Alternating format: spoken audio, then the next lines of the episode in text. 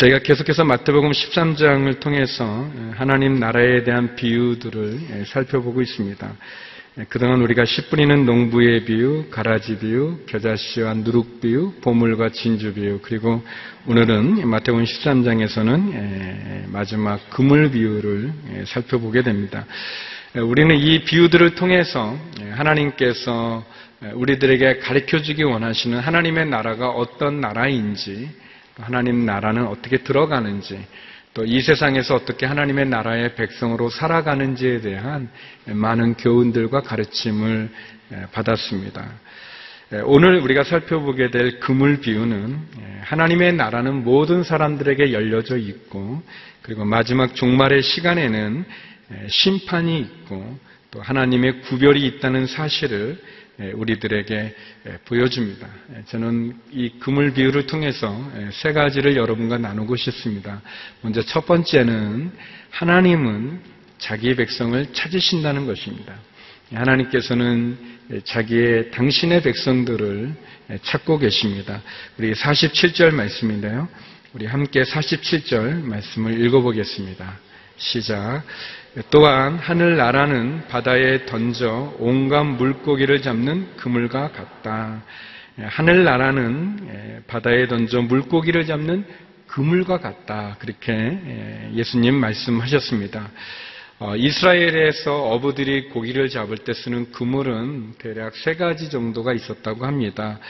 후릭 그물이라는 거와 투망 그물, 삼중자망이라는 게 있는데 후릭 그물은 우리가 잘 아는 쌍끌이 어선이 끄는 저인망 그물로 육지에서 여러 사람이 그물을 잡고 있고 또 배에 한 8명 가량이 그물을 갖고 쭉 나가는 거죠. 그래서 이제 그 그물이 깊이까지 어느 정도 갔을 때 양쪽에 서로 그물을 잡아당기면서 그냥 그 안에 있는 예, 그물 안에 있는 그물 안에 있는 고기들은 다 잡는 예, 그렇게 잡는 방법이 있었고 어, 또 나비 달린 그물을 던져서 예, 투망이죠.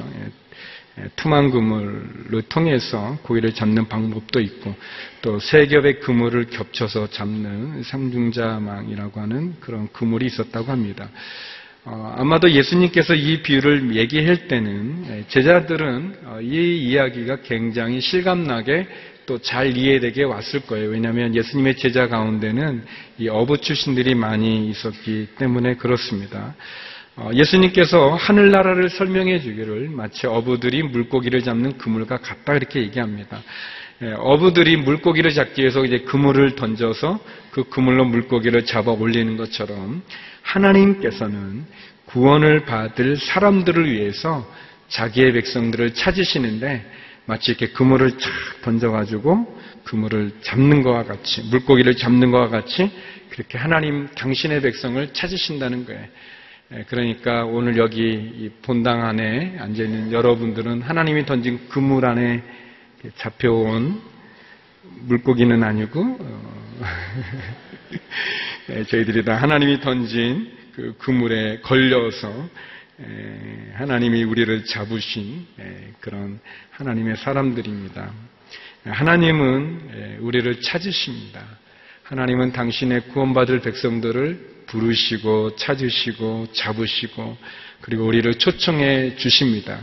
예수님의 다른 비유 가운데 이 결혼 잔치의 비유가 있는데 마태복음 22장 9절에서 10절 말씀인데 우리 같이 한번 읽어보겠습니다. 마태복음 22장 9절에서 10절 함께 읽죠. 시작.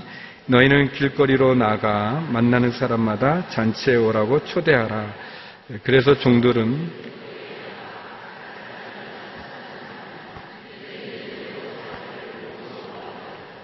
그렇게 해서 결혼 잔치 자리는 손님으로 가득 차게 됐다. 예, 결혼 잔치에 초청을 받은 사람들이 초대장을 받은 사람들이 오지 않게 되자 예, 주인은 종들을 시켜서 거리에 나가 모든 사람들을 불러 결혼 잔치를 치우라고 하시는 그런 비유인데 여기 보면은 길거리에 나가 만나는 사람마다 잔치를 초대를 하죠. 악한 사람이든 선한 사람이든 눈에 띄는 대로 사람들을 불러 결혼잔치에 사람들이 가득 차게 된 것처럼 하나님은 우리를 찾으십니다. 하나님은 구원받을 당신의 백성들을 부르시는 거죠. 하나님이 우리를 부르시고 우리를 찾으시고 우리를 사랑하십니다. 하나님의 사랑과 구원의 외침의 증거가 십자가가 아니겠습니까? 어, 십자가는 바로 우리를 찾으시는 하나님의 사랑의 증거입니다. 어, 십자가는 자기 백성을 구원하기 원하시는 하나님의 마음을 우리에게 보여주고 있습니다. 예, 십자가는 교회의 그물이라고도 말할 수 있죠. 어, 십자가는 우리를 제한하지도 않고 십자가는 우리를 버리지도 않습니다. 십자가는 어떻게 보면 우리를 향한 하나님의 초청장이라고 말할 수 있습니다. 우리를 향한 하나님의 구원의 표라고 말할 수 있고 은혜의 절정이라고 말할 수 있습니다. 우리는 십자가를 보면서 우리를 부르시고 찾으시고 사랑하셔 구원하기 원하시는 하나님을 보게 됩니다. 네, 그래서 여러분 우리가 십자가를 바라봐야 됩니다. 그 십자가에 우리를 찾고 계시는 하나님의 안타까운 마음이 있습니다. 저와 여러분을 향한 하나님의 사랑의 그 은혜의 마음이 그 십자가에 있습니다. 두 번째, 금을 비우는 우리들에게 하나님께서 자기의 백성을 찾으실 뿐만 아니라 자기의 백성을 구별하신다는 것을 말씀하고 있습니다. 구별하는 모습을 보여주죠. 48절의 말씀입니다. 우리 48절 함께 읽어보겠습니다. 시작. 그물이 가득 차면 어부들은 그물을 물가로 끌어내고는 앉아서 좋은 고기는 바구니에 담고 나쁜 고기는 버린다. 그물에 물고기들이 가득 차게 되면 어부들이 그물을 물가로 끌어내서는 좋은 고기는 바구니에 담고 나쁜 고기는 버린다는 거죠. 그러니까 좋은 고기와 나쁜 고기를 구별하십니다. 우리가 계속해서 살펴봤던 비유들과 같이 농부가 씨를 뿌렸을 때 그 씨가 좋은 맛에 떨어져 30배, 60배, 100배의 결실을 맺기도 하지만 그러나 그 씨가 길가와 돌짝밭과 가시덤불에 떨어져서 열매를 맺지 못하는 나쁜 밭이 있는 것처럼 좋은 맛과 나쁜 밭이 구별이 되어지고 또 알곡과 가라지가 같이 자라지만 후에 추수 때 가라지는 불에 타고 알곡을 거두는 것처럼 알곡과 가라지가 구별되는 것처럼 의인은 의로운 대로 불의한 자는 불의한 대로 구별하신다는 것입니다. 하나님은 자기의 백성을 다 모으시지만 모은 백성들을 구별하신다는 거예요. 좋은 고기는 바구니에 담고 나쁜 고기는 버리듯 구별하신다는 것입니다. 아마도 이스라엘 사람들은 먹을 수 있는 고기와 먹을 수 없는 고기를 구별했을 거예요. 율법에 보면 먹을 수 있는 고기가 있고 먹지 못하는 고기가 있었습니다. 신명기 14장 9절에서 10절 말씀인데요. 예, 같이 한번 읽어보겠습니다. 예, 시작. 물 속에서 사는 모든 생물들 가운데서는 지느러미와 비늘이 있는 것은 다 너희가 먹어도 된다. 그러나 지느러미와 비늘이 없는 것은 먹지 마라. 그것은 너희에게 부정한 것이기 때문이다. 예, 이스라엘 사람들은 지금도 이렇게 구별해서 지킵니다. 뭐 설교 원고에는 없는 얘기인데 어, 그래서 저는 예수님이 참 좋아요. 우리가 예수님을 믿음으로 율법으로부터 자유함을 얻고 또 율법의 진정한 완성을 이루게 되는데 만약에 예수님이 아니고 우리가 이 율법대로 살아가야 된다면 우리가 얼마나 좋아합니까? 이 장어구이, 추어탕, 입맛이 돌죠, 여러분? 그런 걸 못 먹는 거예요. 예수님이 참 좋아요. 예, 율법으로부터 우리를 자유하게. 아무튼 이스라엘 사람들은 이렇게 먹을 수 있는 고기, 먹지 못하는 고기를 이렇게 구별하게 됩니다. 예, 금을 비우는 우리들에게 하나님께서 우리 모두를 찾으시지만 이 세상을 향하여서 구원받을 영혼들을 찾고 계시고 부르시고 사랑하셔서 십자가를 보여 주시지만 그러나 그 그물에 잡힌 물고기들을 구별하는 어부와 같이 하나님 우리를 구별하신다고 말씀하십니다. 아, 그래서 지금부터 잘 들으셔야 되는데, 그래서 우리가 교회 안에 있는 성도라고 해가지고 마음을 놓아서는 안 되는 것입니다. 우리가 온누리교회 등록 교인이라고 해서 내가 온누리교회 등록번호를 가지고 있다고 해가지고 내가 구원을 받아 하나님 나라에 들어가는 표를 얻은 것은 아닙니다. 온누리 교회라는 명패가 우리 집에 붙어 있다고 하는 그 명패가 우리로 하여금 천국에 들어가는 입장권을 얻은 것은 아니라는 것을 우리에게 말씀하고 계십니다.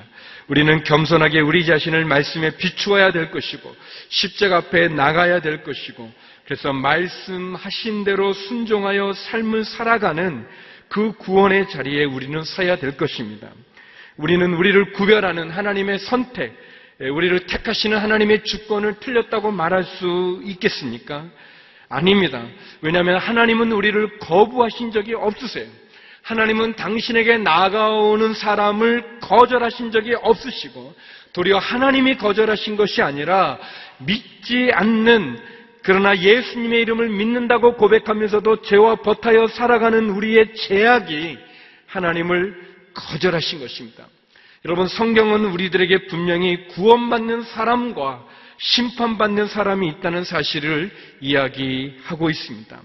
자기의 백성을 구별하시는 하나님의 모습은 하나님의 주권과 하나님의 선택이 우리 가운데 있다고 하는 것을 말하고 우리가 그 하나님의 선택과 하나님의 주권을 인정하게 되어질 때 하나님의 엄청난 사랑을 깨닫게 되어지는 것입니다.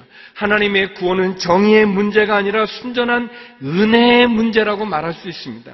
은혜라는 것은 어떤 피조물도 자신의 권리로 주장할 수 있는 것이 아니죠. 어, 내가 구원받을 만한 자격이 있다고 주장하는 사람에게는 은혜가 아니죠. 내가 선택받을 만한 능력이 있고 어, 그러한 자격을 갖췄다고 말할 수 없는 거죠.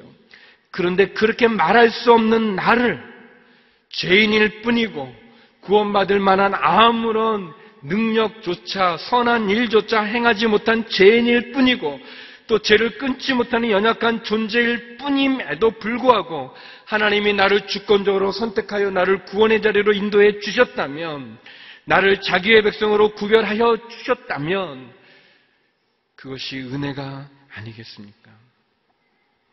하나님의 구별은 좋은 고기는 바구니에 담고 나쁜 고기는 버린다는 이 구별의 선택에 하나님의 이 주권에 우리는 우리 자신이 구원받은 사실이 내 능력과 자격에 있는 것이 아니라 하나님의 선택에 의한 하나님의 은혜에 의한 구원이라는 것을 우리가 감사하게 되고 고백하게 되어지죠. 마찬가지로 하나님 구별하시기 때문에 구별하시기 때문에 우리는 우리 자신을 늘 돌아봐야 될 것입니다. 내 모습이 좋은 물고기인가 나쁜 물고기인가를 돌아봐야 될 것입니다. 영국의 아더 핑크라고 하는 그런 설교가가 계시는데 그 목사님께서 쓰신 하나님의 선택이라는 책이 있습니다. 그 책에서 목사님은 다음과 같이 말하고 있습니다.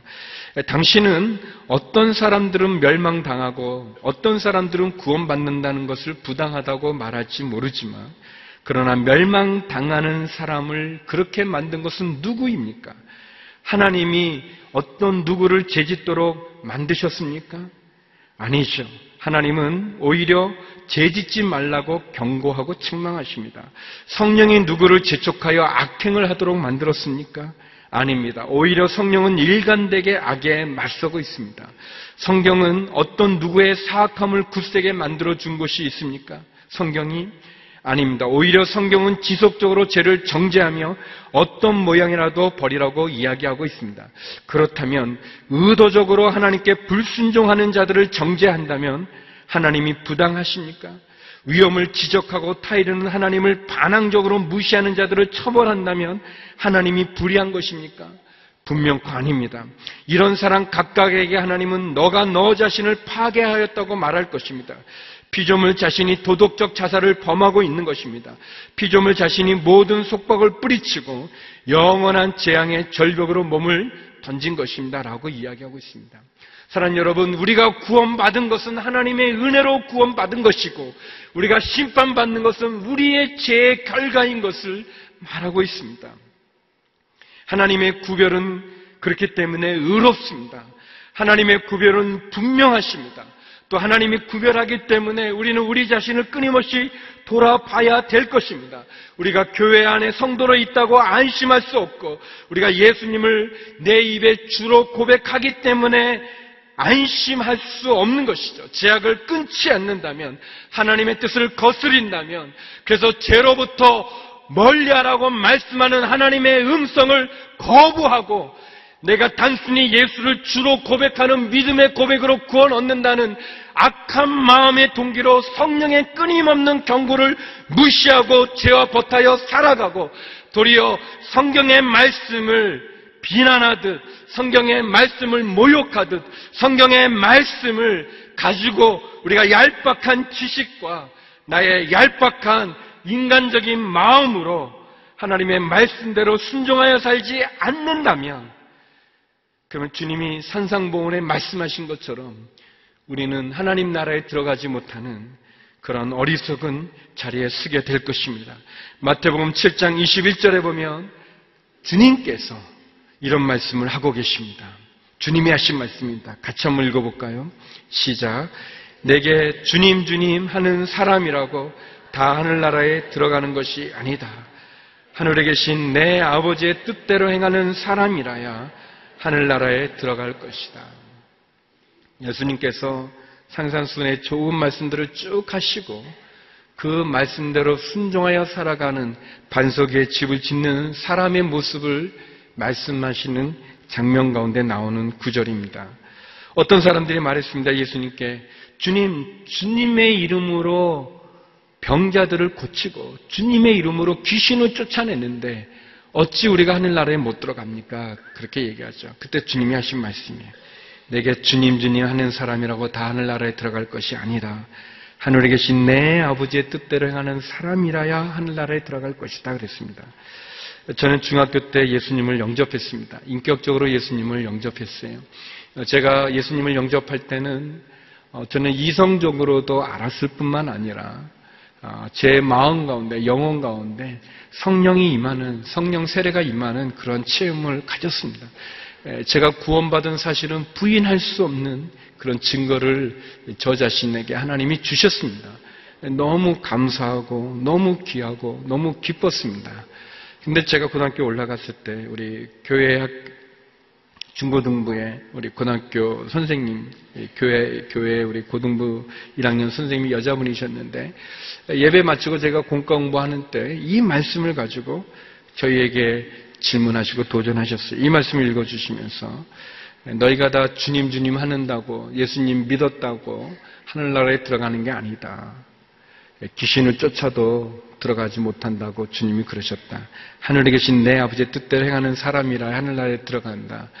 누가 하늘나라에 들어갈 수 있겠는가라고 저희들에게 질문하셨어요. 이, 이 말씀은 굉장히 어려운 말씀이었고 우리 모두를 당황하게 하고 저 자신도 당황했습니다. 나는 구원받은 사람인데 나는 그런 증거가 있고 확신이 있는데 내가 하늘나라에 못 들어간다는 말인가? 그래서 저희가 질문했죠 선생님한테 하늘에 계신 내 아버지의 뜻대로 행한다는 게 어떤 것입니까? 그럼 우리가 어떻게 하면 하늘나라에 들어갈 것입니까?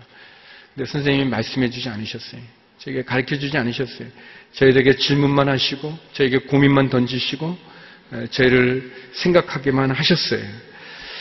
아, 후에 제가 어, 신학교에 들어가고 또 목사가 되고 이 말씀을 돌아볼 때 생각해 보면 그때 그 선생님이 잘 모르셨던 것 같아요.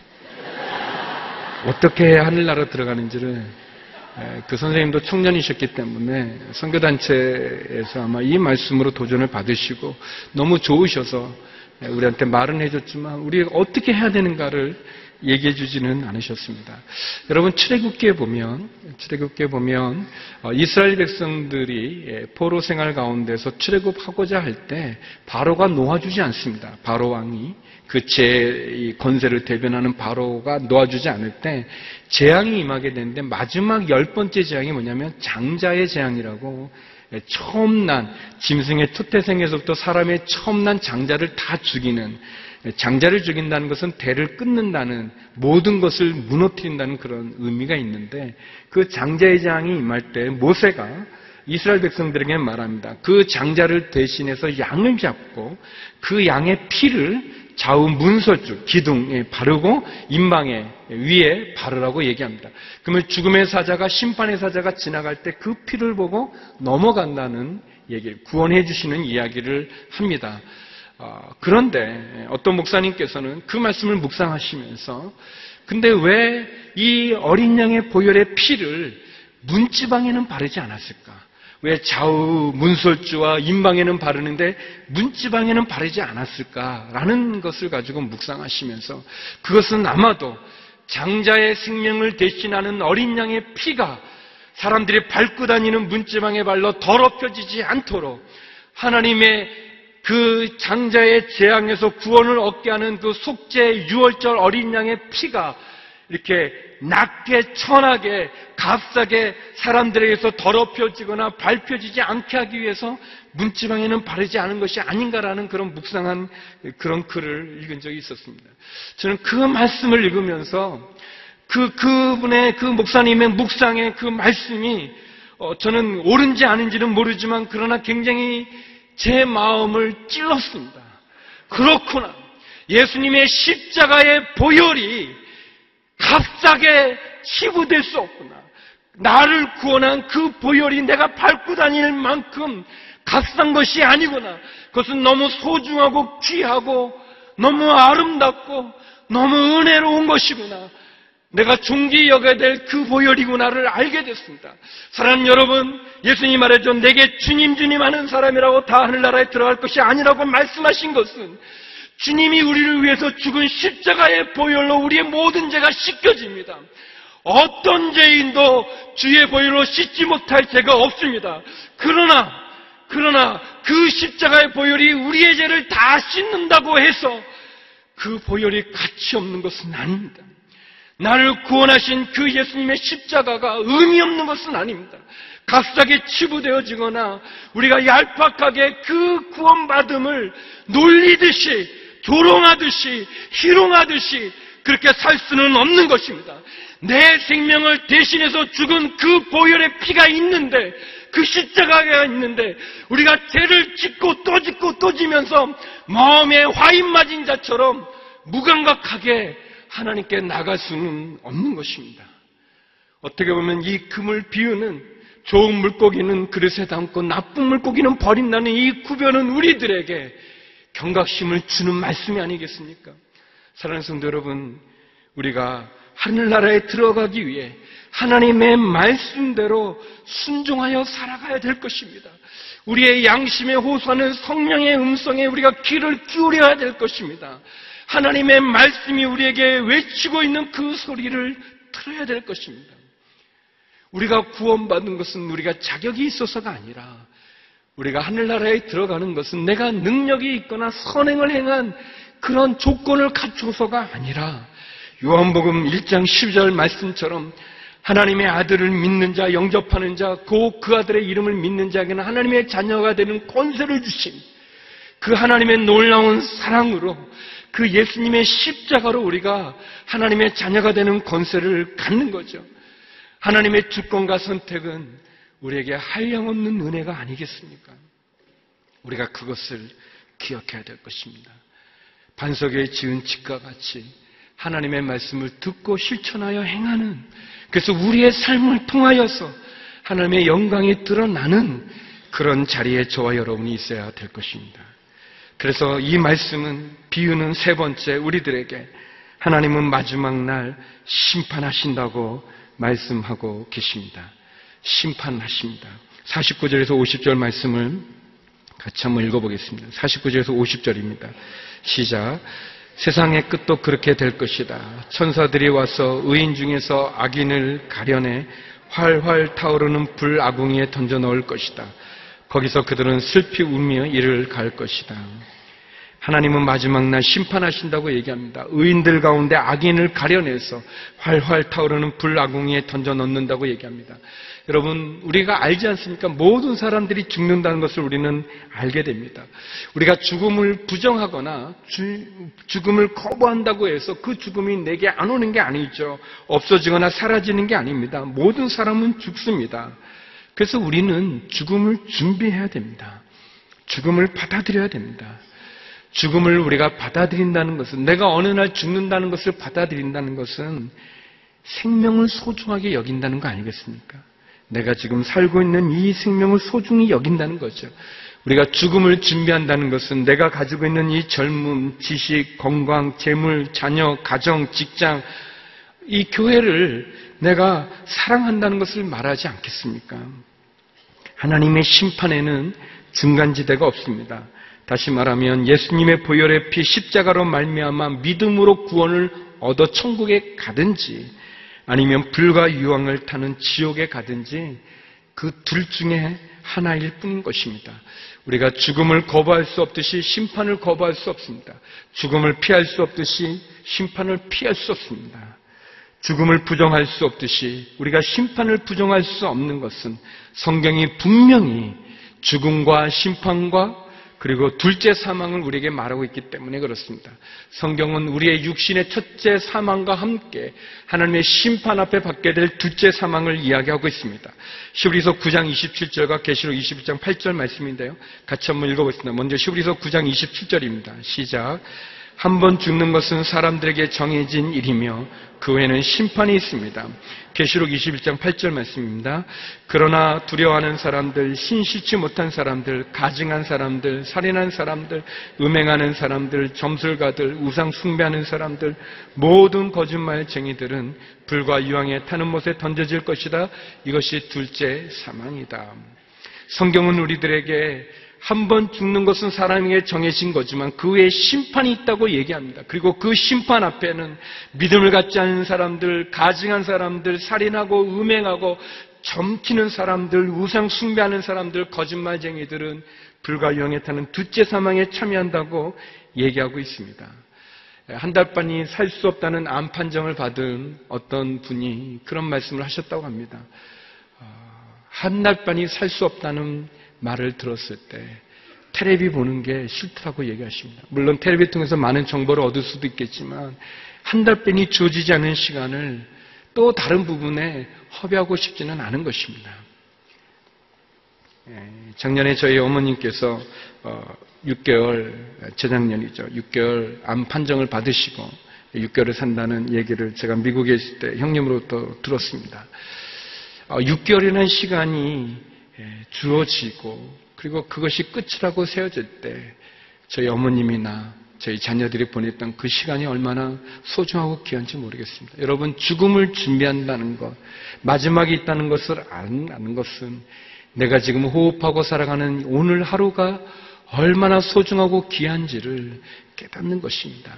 심판이 있고 그 심판을 준비해야 된다는 것은 오늘 나의 신앙생활을 점검하게 하고 하나님의 말씀에 순종하는 사는 믿음의 삶이 얼마나 소중하고 가치 있는지를 우리에게 가르쳐 주는 거라고 말할 수 있습니다. 제가 소개했던 실천은 나의 날개라는 이 책에서 우리 이 차 교수님은 얼마나 어떻게 보면 불평할 수 있고 원망할 수 있는 그런 환경이 너무나 많이 있습니다. 육체에 장애를 가지시기도 하고 어려운 가정에서 자라시기도 하면서 꿈을 접어야 될 많은 어려운 난간들이 있었는데 이 책을 보면서 얼마나 많이 그런 불평과 원망할 수 있는 그 삶들에 대해서 도리어 감사하고 하나님의 선물로 자신의 삶을 바라보면서 최선을 다해 하루하루를 보내고 있는지 이, 이 글로벌 성공 시대라는 거기에 방영됐던 내용이기도 하고 또 차 교수님의 책에도 나오지만 16살에 일본에 잠깐 1년 동안 가 있는 기간이 있었습니다. 그것은 장애를 가진 분께서 장애로 할 수 있는 직업을 배워서 직업 훈련이죠. 그것을 배워서 살아가고자 하는 그렇게 행복하거나 그렇게 좋은 시간은 아니었습니다. 그러나 일본에 갔을 때 장애우에 대한 시설이 잘 되어 있는 그곳에서 차 교수님이 실처라는 것을 처음 타보게 되어지는데 이런 고백을 합니다. 책에서 하나님께서는 내 나이 16세 나를 일본에 보내신 게 아닌가 싶습니다. 한창 음악 공부를 해야 할 그 중요한 시기에 바이올린을 내려놓고 일본에 가서 실처를 타고 운동하는 것에 집중해야 됐던 사실은 하나님의 속 깊은 계산이자 선물이었던 것입니다. 사실은 하나님의 인도하심에 실수가 없고 그분 안에 살면 우리가 겪는 모든 경험들이 다 유익하다는 것을 이 일을 돌아봐도 알게 됩니다. 그래서 나는 목표를 향해 가다가 잠시 다른 길로 돌아와 버린 것은 아닌지 염려하는 청춘들을 만나게 되면 그렇게 얘기하곤 합니다. 때로 곁길로 돌아가는 것 같을지라도 그분의 인도하심 속에 있다면 돌아서 가는 그 길이 나중에는 가장 효과적인 길이었음을 알게 될 거라고. 그분이 인도하시는 인생이라면 우리가 경험하는 것 중에 버릴 것은 하나도 없다고. 차 교수님은 당신이 겪은 내가 겪은 고통과 고독이 지금의 나를 만들어 준 것처럼 당신이 지금 당하는 고통이 너무 크다고 생각된다면 당신이 이루어야 할 꿈도 크다는 것을 기억하라고 얘기합니다. 당신이 만나는 고통의 문제는 무게는 당신이 이루어야 할 꿈의 무게라고 얘기합니다. 사랑하는 성도 여러분, 우리의 삶에는 고난이 있습니다. 광야도 있고 풍랑도 있고 아픔도 있고 우리가 예상하지 못했던 난간을 만나기도 합니다. 그러나 우리의 삶은 하나님의 선물입니다. 오늘 내가 누리는 이 하루는 어제 죽어가는 자가 고통 가운데 그렇게 절규했던 그 시간인 것을 우리는 기억해야 될 것입니다. 우리는 언젠가는 다 죽지 않겠습니까? 그러나 그 죽음 후에 있는 심판을 기억하고 그 죽음을 기억하고 심판을 기억하고 그래서 하나님이 당신의 백성을 찾기도 하지만 구별하기도 하고 심판하시기도 하는 그 사실을 알고 오늘 내게 주어진 삶 하나님이 내게 허락하신 이 시간 내 가정 자녀들 내 교회 직장 내 건강 내 지식 내 재물을 마지막을 기억하면서 최선을 다하여 살아가고 준비하여 살아가며 우리를 불러 구원의 자리로 인도해 주시는 자격 없는 나를 구원하신 하나님의 사랑 앞에 겸손히 엎드려 살아간다면 그것이 축복이 아니겠는지요. 사랑하는 성도 여러분 축복합니다. 저와 여러분 이 시간 우리가 함께 예드리는 저와 여러분이 언젠가 다 죽을 때 우리의 죽음으로 끝나지 않은 심판 앞에서 저와 여러분 우리 모두가 하나님 나라에서 만나는 그 날에 있기를 주의 이름으로 축원합니다. 그 날을 소망하며 오늘을 승리할 수 있는 저와 여러분 되기를 원합니다. 기도하시겠습니다. 우리를 부르시는 하나님, 마지막을 기억하며 하나님이 선물로 주신 인생을 귀하게 여기고 감사하며 하나님의 주권과 선택의 은혜 앞에 나가며 십자가 앞에 나가 다시 한번 승리하는 저희들이 되게 하여 주시옵소서. 예수님 이름으로 기도드립니다. 아멘.